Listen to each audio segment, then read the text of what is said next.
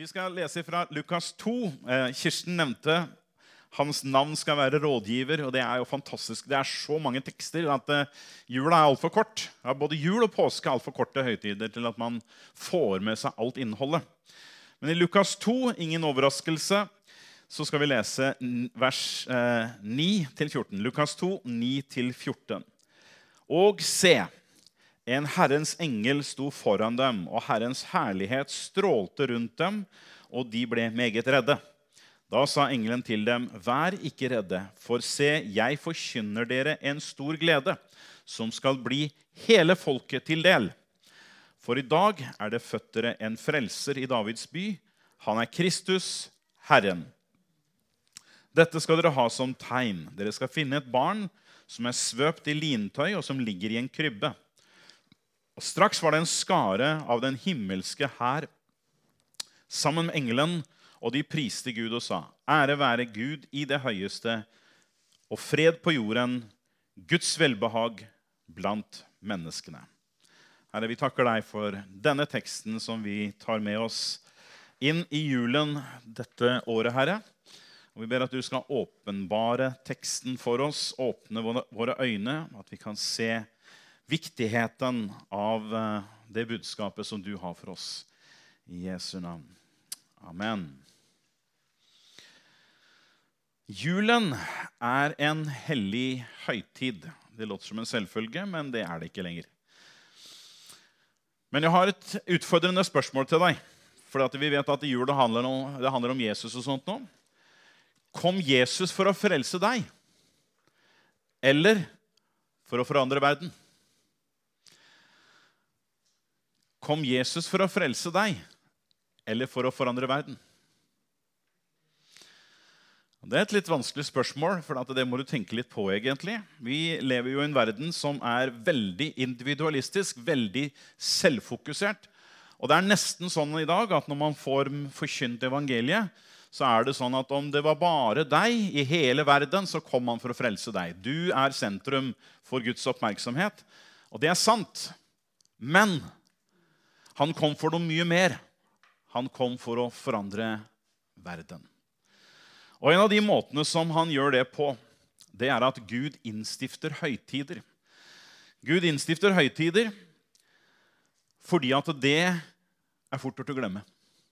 Er det noe vi er flinke på som mennesker, så er det å glemme. Er det noe Israel var flinke på, så var det å glemme alt det Gud hadde gjort. Altså alle disse utrolige miraklene som Gud gjorde for Israels folke, allikevel så står det at de glemte hva Gud hadde gjort. Ja, når vi ser skaperverket rundt omkring oss, så glemmer vi at Gud er skaper. Og så blir vi innsnødd i våre egne problemer og våre egne vanskeligheter og våre egne tilkortkommenheter, i stedet for oss å se på Gud som skaper av alt rundt omkring oss. Gud, han er den som innstifter høytider. Hvert eneste år så utfordres jo det kristne budskapet, spesielt rundt høytiden. Og jeg ønsker også å istandsette deg, stålsette deg for dette året, slik at du kan gå til julefeiringer med rak rygg og være veldig trygg i formidlingen. Når jeg sier at Gud innstifter høytider, så er det fordi at Gud nettopp har et fokus på høytider. Det er viktige hendelser. Det er på en måte noe som setter både årstider. Det er noe som setter mennesker i stand. Det er noe som skal hjelpe oss til å huske på det som er sentrale elementer i det som har med frelseshistorien å gjøre. Gud kom for å forandre verden. Og når han skal forandre verden, så er det ganske interessant at han starter med et lite barn. Vi tenker ofte at skal man forandre verden, så må det liksom til med noen voldsomme krefter. Men Gud, når han skal forandre verden, så er det et lite barn som blir født. Et lite barn som blir født, det er alt det Gud trenger for å forandre denne verden. Og verden forandres ikke sånn som det vi gjerne skulle ha hatt det, at det er, liksom, det er det utvendige som kommer trykket, men Gud forandrer verden ved at du blir frelst.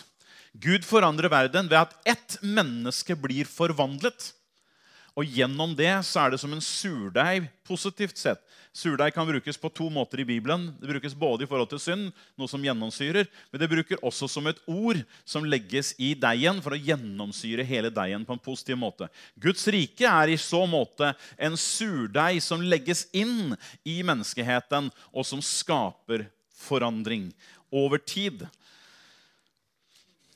Men Gud har altså innstiftet høytidene. Alt, allerede fra skapelsen av så skaper Gud en egen høytid som han på den tiden kalte for sabbat. Det vil si det kom litt, lett, eh, litt senere. Men til å begynne med så skaper Gud mennesket til en hviledag. En dag I uken som bare skulle være fokusert til å minnes Gud. Til å bruke tid med Gud. Gud skaper ikke den dagen fordi at han var trøtt og sliten, at han etter seks dagers skapelse trengte oss å slappe av. Han skaper den dagen fordi mennesket trengte den. Og så setter han et eksempel. Han sier at jeg, den allmektige Gud, jeg har bestemt meg for å gi en dag, og sette av en dag som dere skal forholde dere til der, de, der vi møtes. Mennesket og Gud har en dag sammen fordi at mennesket skulle huske på dette er dagen med fellesskap med Gud.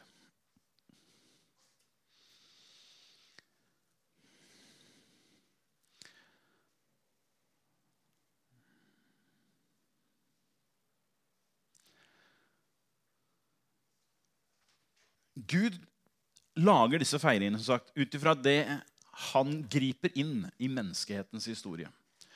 Vi ser hvordan påsken begynner jo ikke med Jesus, den begynner med den jødiske feiringen. Og vi ser hvordan flere andre feiringer er knyttet til hvordan Gud griper inn I menneskets historie. Og det tenker jeg er noe av det viktigste å få med seg. Disse høytidene, de skal minne oss om at Gud ikke er likegyldig. Men Gud har faktisk grepet inn, og alle disse historiene er sånne knagger som man kan henge dette på gjennom hele eh, året. Jul er da ikke en jødisk feiring, det sier seg selv, og dere som er bibelsprengte, dere vet jo det. Men det er starten på de kristne høytidene. Og de kristne høytidene, de ble bestemt av Gud før de var I gang. Altså Jesu fødsel, den var ikke bestemt liksom noen få dager før, at nå skal vi sende Jesus til verden. Men det var en plan som Gud hadde hatt fra før verdens skapelse av. Så Gud visste om at denne høytiden som vi feirer nå, den skulle ha sin begynnelse på denne tiden som vi feirer akkurat nå.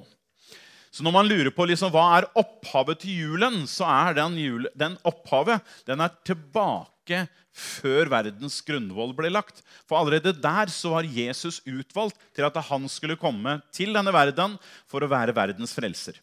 Så det er ingen hedninger som kan kapre det som den julefeiringen og si at nei, det var en hedensk høytid, det er bare tull og vass.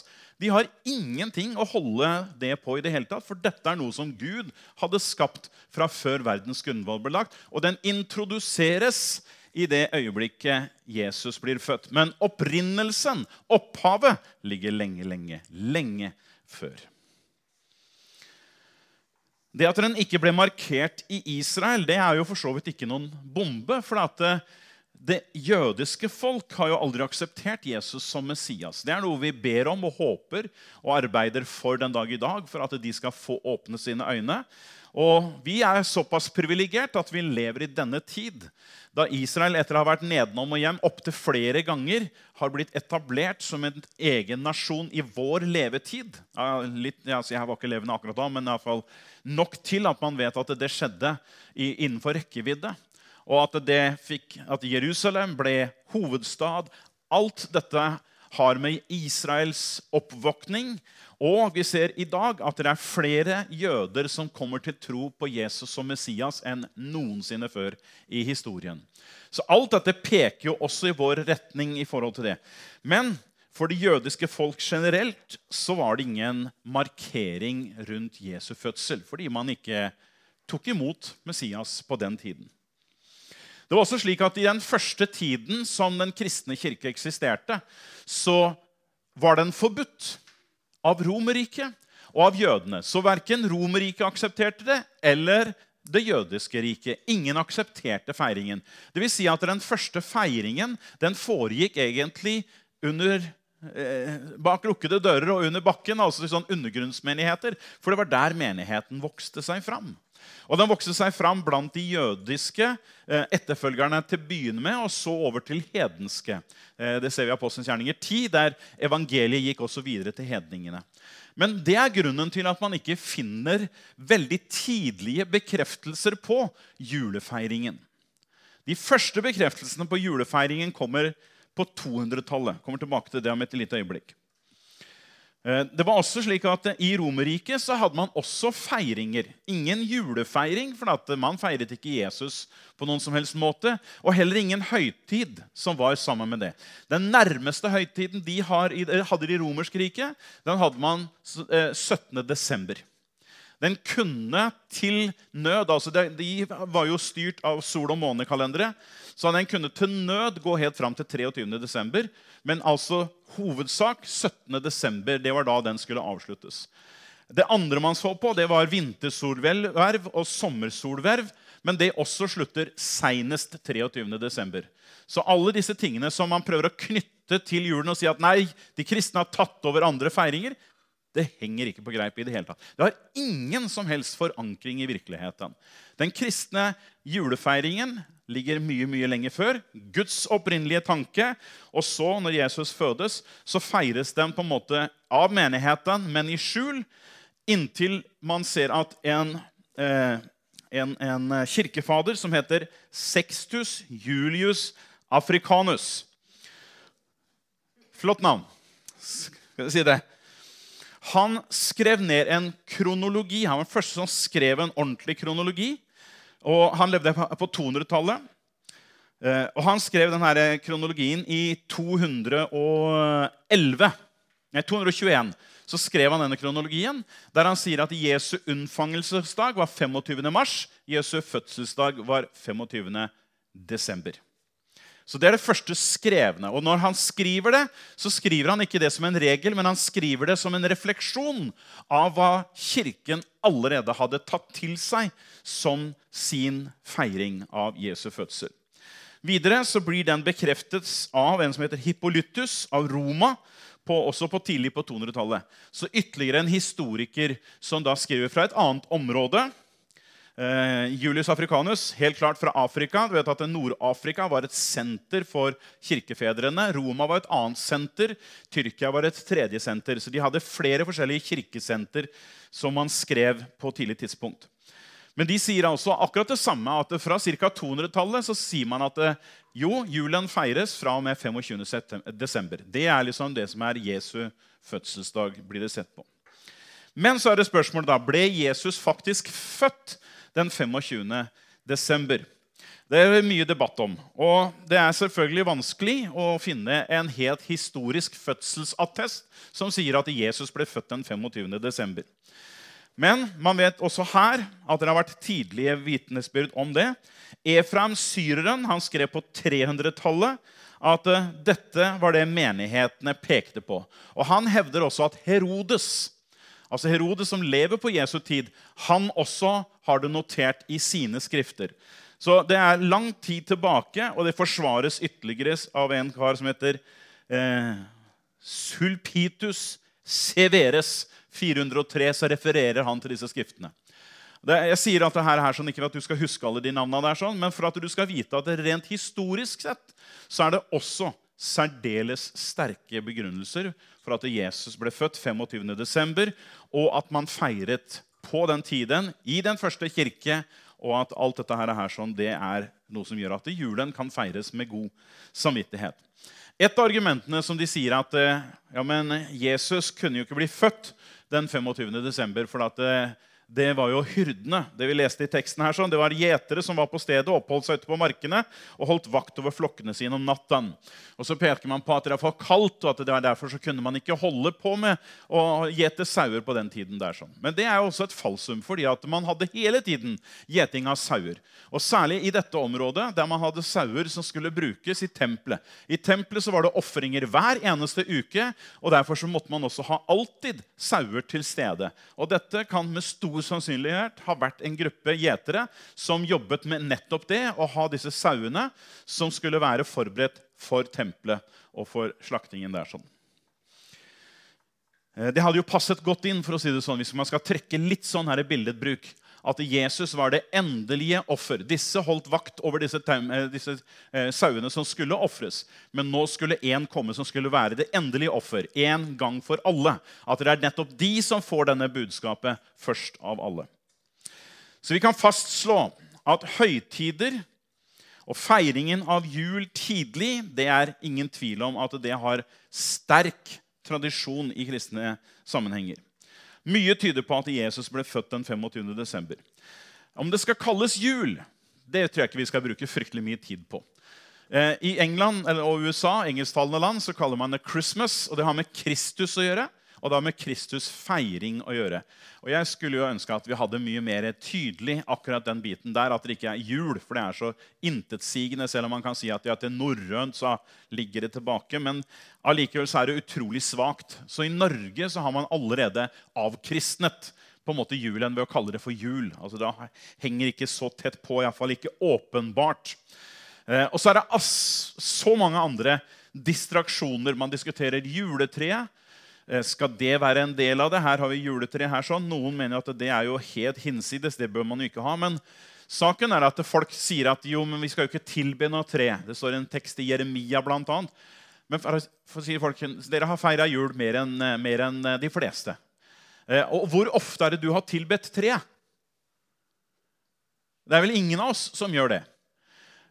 Det som er det bibelske tanken i forhold til dette her, det er at når man faktisk skulle også bygge tempelet, så gikk man jo også for å hogge trær. Og de trærne skulle kles med gull, og så skulle man tilbe. Men man skulle ikke tilbe hverken arken, og man skulle heller ikke tilbe det det var produsert av, men det var en del av det som var produsert, og skulle minne de om å være bærere av en tradisjon. Så treet er ikke gjenstand for tilbedelse, men han som har skapt trærne, han er gjenstand for tilbedelse. Han som på en måte, vi, vi, når vi smykker treet, så er det ikke for å gjøre treet til noen avgud, men vi ønsker å gi ære til han som er skaperen av alle ting, og bringe våre små gaver til han som er herren over alt det skapte. Så har vi hans siste da, og det er jo nissen. Og det er jo noe som, det er også en distrasjon. Det er ikke noe som vi trenger å bruke veldig mye tid på å forsvare juletradisjon eh, i forhold til i, i julenisse og dette her. her sånn. Men eh, det, det var en, et helgen, og han døde sjette desember, og jeg tror han levde på, ja, jeg husker ikke helt nøyaktig, men fire-femhundretallet, tror jeg såpass, enda senere enn det til og med. Eh, men... Men i det hele tatt så har julenisse, det er liksom en distraksjon igjen. Sånn som mange andre ting som er distraksjoner fra det som er det faktiske budskapet. Og budskapet, det er det vi har sett i den teksten her sånn. Jeg leser den en gang til. Herrens engel sto foran dem.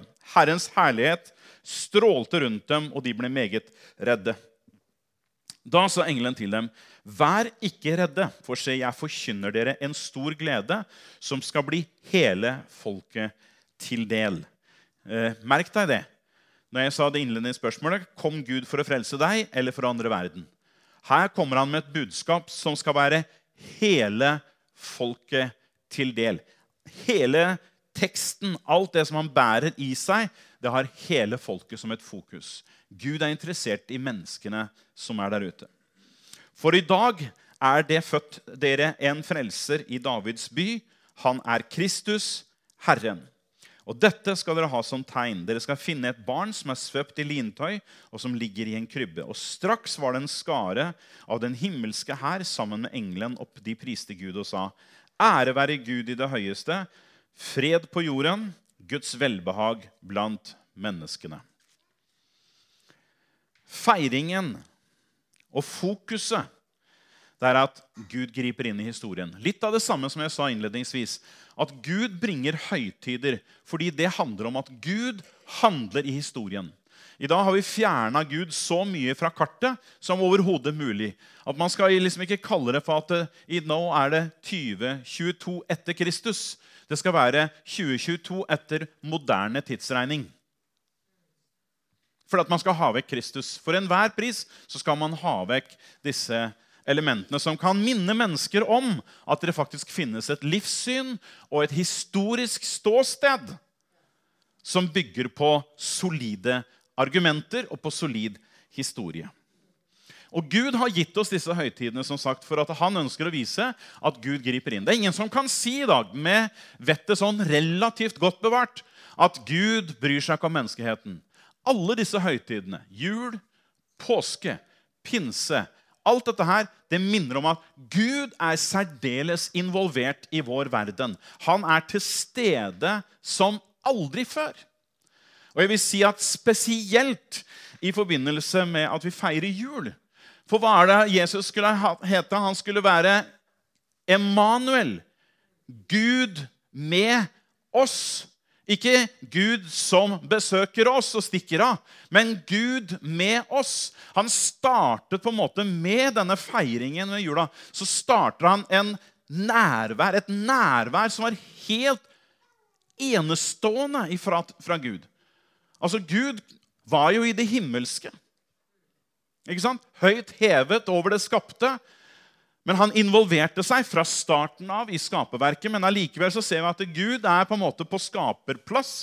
Han er ikke direkte nede hele tiden og involverer seg, men når plutselig han lar sin sønn komme ned, så får han sko på føttene, og han skal spasere rundt i vår verden og er til stede. Og det er en markering der Gud sier, «Jeg er med dere, jeg er til stede».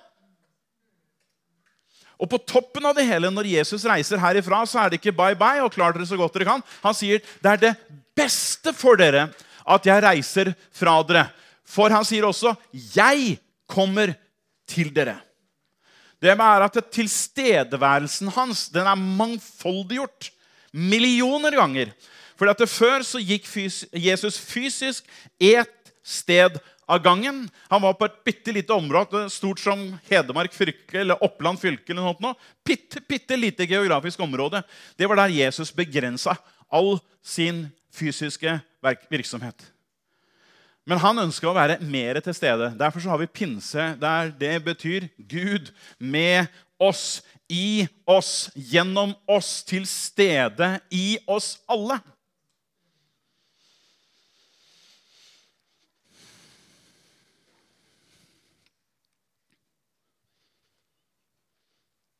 Høytidene minner oss om at Gud griper inn i historien. Han er en del av livet vårt her sånn.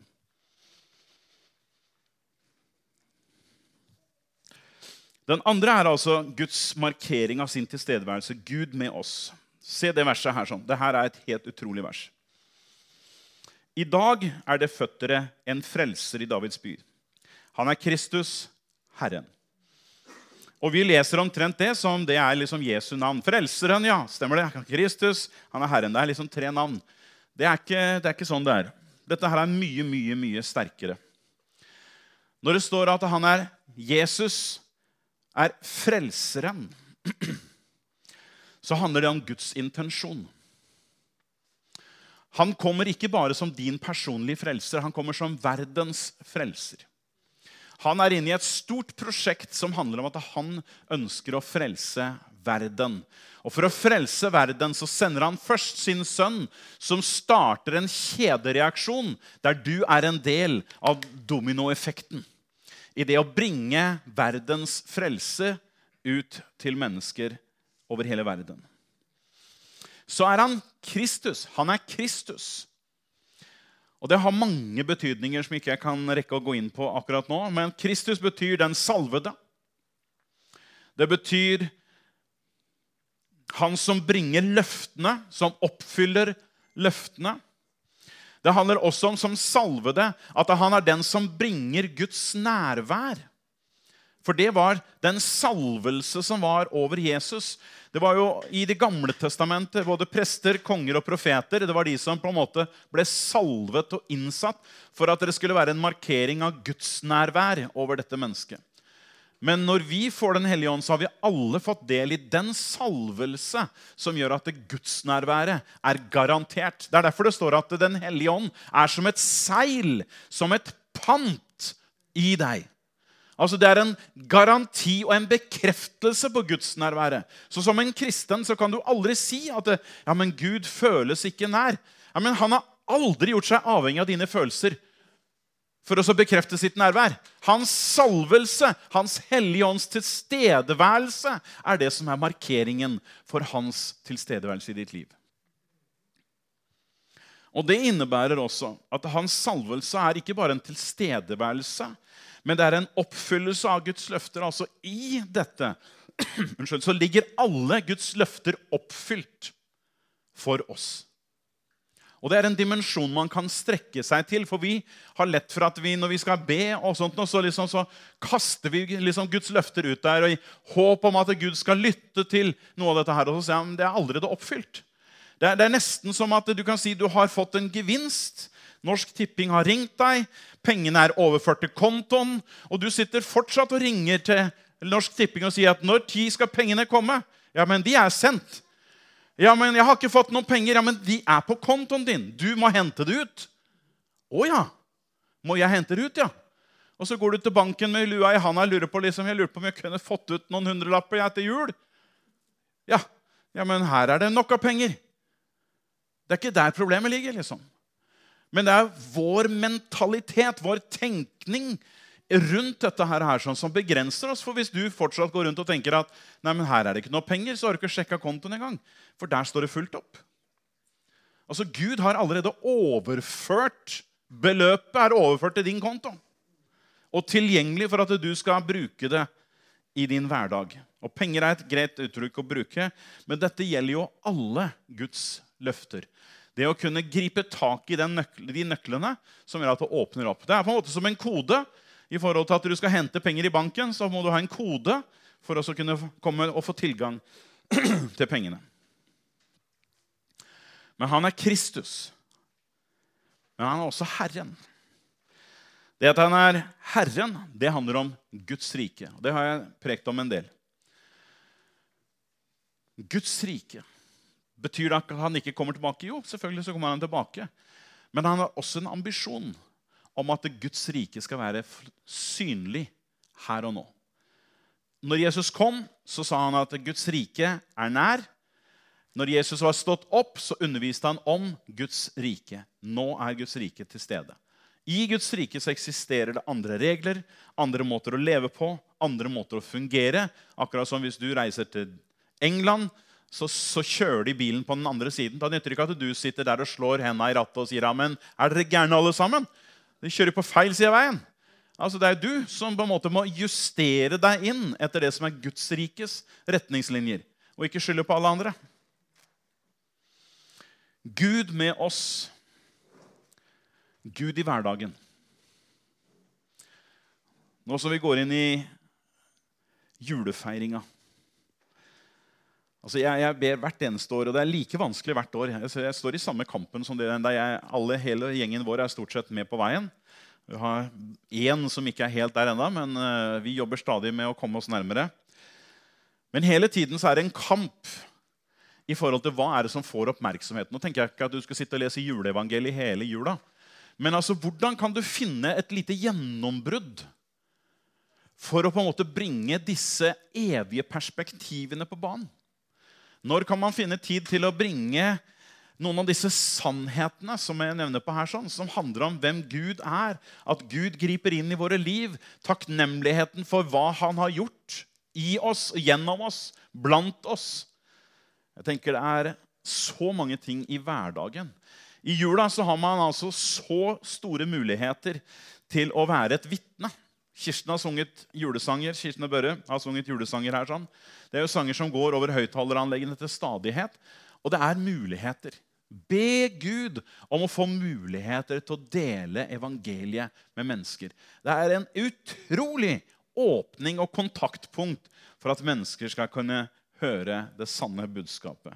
Og for all del sørg for at vi får delte mens julesangene fortsatt inneholder Jesus og Kristus og dette viktige, at det ikke bare er reven rasker over isen og et eller annet sånt noe. Disse her tomme sangene som ikke har noe innhold, null innhold og null mening. Men så lenge vi har disse gode sangene som har gode tekster, så la oss gripe de tak, tak I det.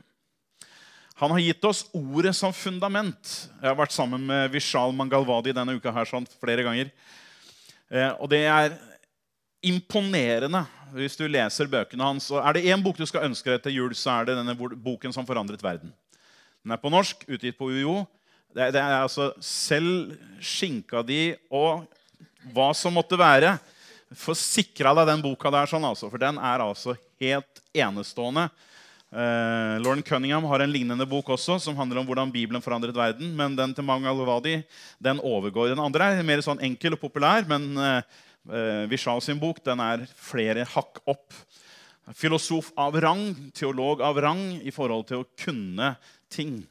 Uh, og jeg var sammen med den ene gangen nå, så var jeg sammen med han, vi holdt på med et bokprosjekt som jeg er bare sånn delvis tilskuer, men jeg får lov til å være med da, invitert, hyggelig. Der de skriver en bok om India.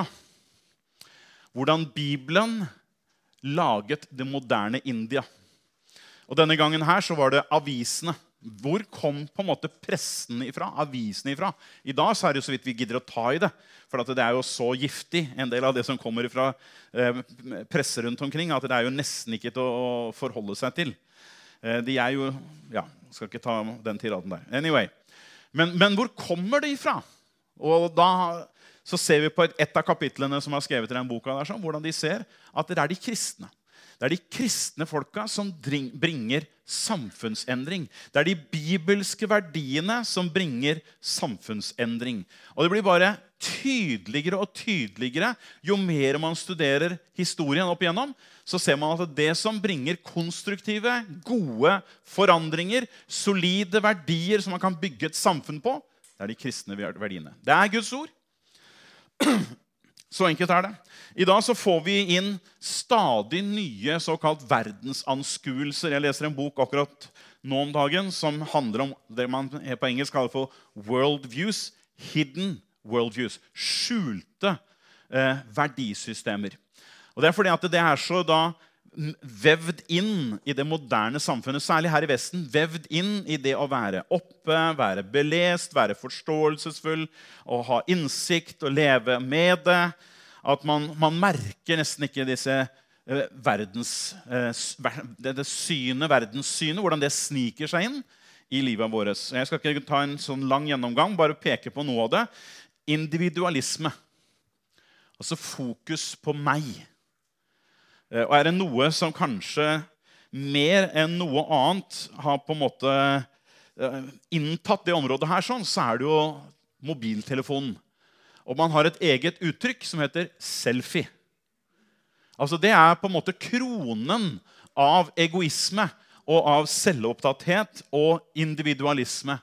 Der altså bildene er ikke bare av alle andre, men det er mer og mer det dreier seg om meg. Og for å få det ordentlig så bør du ha en selfie-stang. Det er kanskje mulig at den er utgått på dato nå, men, men du skal ha en selfie-stang. Du skal ha en sånn egen stang som er en forlenger, så du kan få et enda bedre bilde av deg selv. Altså det sier jo bare sitt til at dette med fokus på meg selv, og man har noe som heter Facebook. Og hva er det du skal presentere på Facebook? Det er ditt fjes som skal presenteres, og hvis du er der, kjære venner, jeg har ikke noe imot det, men det er bare viser jo hvor mye dette er integrert I vår tenkning, at fokus handler om meg. Og det handler om at du skal få likes, og der mennesker altså får fullstendig sammenbrudd og knekker, fordi at de da ikke får likes. Her har de publisert noen ting, og folk de går altså helt I ytterkanten av hva som bør publiseres, for at man skal få så mange likes som mulig. Og så er krisen stor. Altså det her leser man I nyhetene daglig, at krisen er stor. Kritikken hagler. De har fått tommel ned for at de har publisert et eller annet bilde da, som folk der ute ikke liker. Jeg mener, når var det vi skulle la andre folk bestemme over hva du skal tenke og mene om deg selv? Om de skal like det eller ikke like det?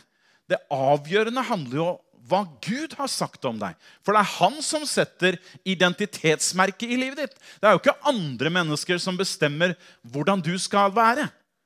Eller hvordan du skal leve, eller hva du skal synes, eller hva du skal mene. Det er jo Gud som har gitt den veiledningen.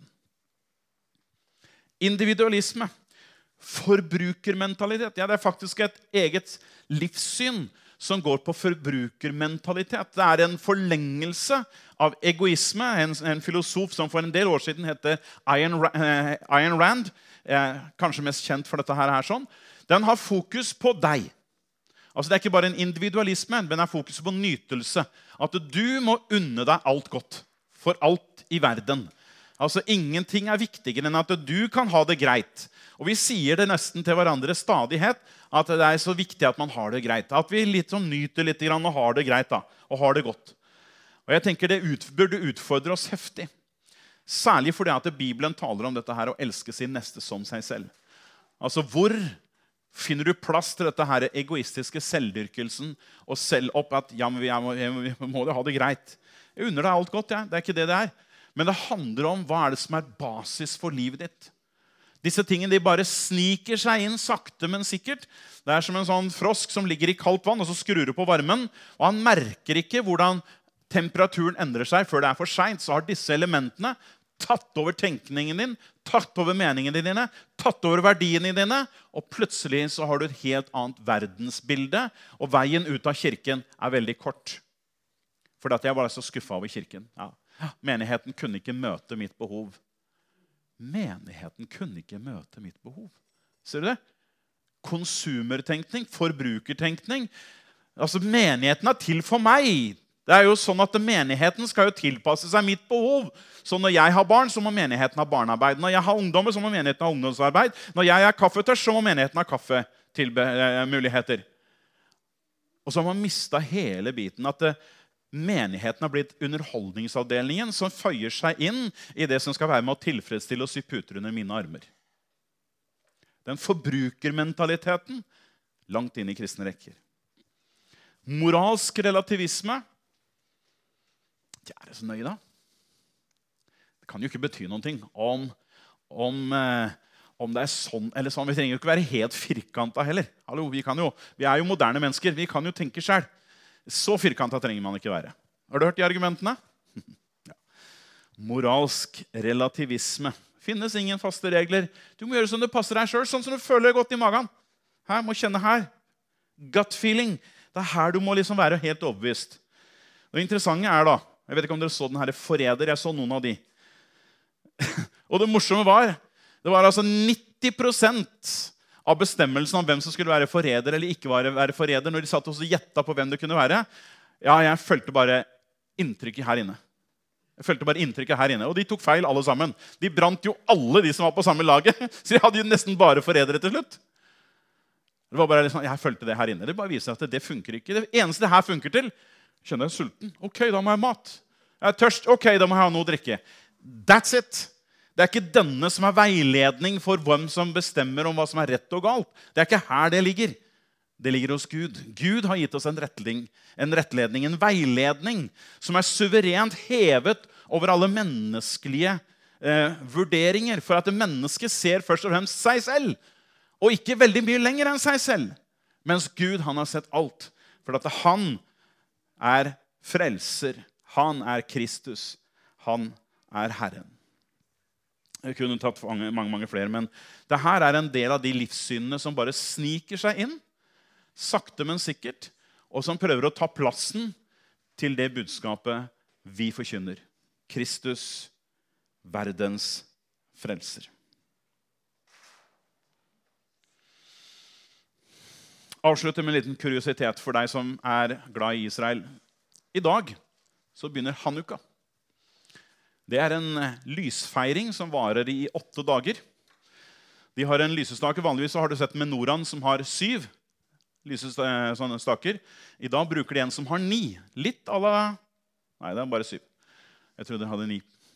Men den har ni eh, ting. Fordi under Makaber-tiden så var Israel okkupert av det greske riket. Det er før romerne kommer.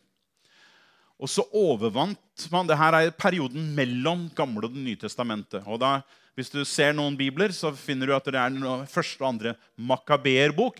Hvis du leser det, så vil du lese om denne feiringen her sånn. Eh, og den har ikke noe med kristenfeiring å gjøre, men det er en jødisk feiring som altså begynner i kveld, klok- eh, ved solnedgang. Og den er ganske enkelt en, det var en seier man hadde over en gresk hersker som, som skedde da i hundre og trettini før Kristus. Og da begynte man denne lysfesten. Det var nemlig slik at det, tempelet hadde vært invadert av disse grekerne i mange, mange år. Og denne dagen, altså i hundre og trettini før Kristus, så kom man inn igjen tilbake i Jerusalem, og man fikk rensket tempelet, men når man skulle tenne fyr på lysestaken, så var det ikke noe olje der. Det var kun nok olje til en dag. Og så ba man til Gud, og så brant olja i åtte dager. Derfor har man ni, altså den sentrale delen. Her står det et lys som du bruker til å tenne, og du setter den første, og det skulle være olje, olivenolje man skulle bruke. Så det er en liten, sånn, en, en liten kopp, og så oppi der er en veke, og den setter man først her på denne siden, så tenner man den med det lyset her, så tenner man den. Og så sier man velsignelser, som du leser i det gamle testamentet. Den neste skulle man sette her, og når man tenner da, så tenner man der, og så der.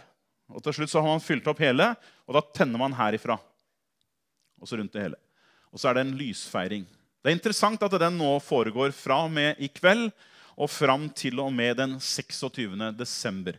Den flytter seg litt grann hvert eneste år, men akkurat i år så faller den på vår julefeiring. Og det passer jo veldig nydelig at vår julefeiring, det er jo mye lys, vi har akkurat tent fire lys, den jødiske feiringen, den har også denne her sånn, ikke noe koblet til Kristus, men allikevel en interessant sånn kobling med to høytider på samme tid.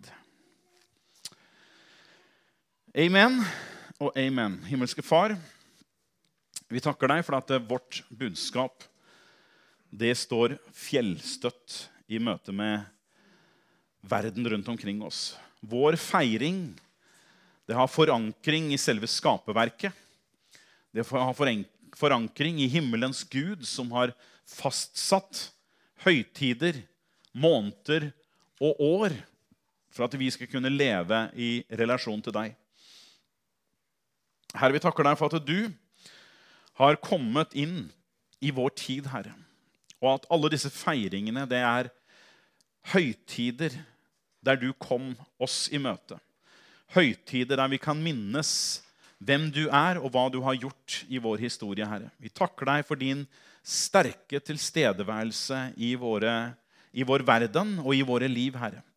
Takker deg til du som kom og bar navnet Emanuel, Gud med oss. Du har til dags dato ikke forlatt oss. Men du sendte den hellige ånd som er i oss og med oss og gjennom oss for å skape den forandring i verden som er din ambisjon og som er din intensjon. Du ønsker å se at det frelse går ut til all verden.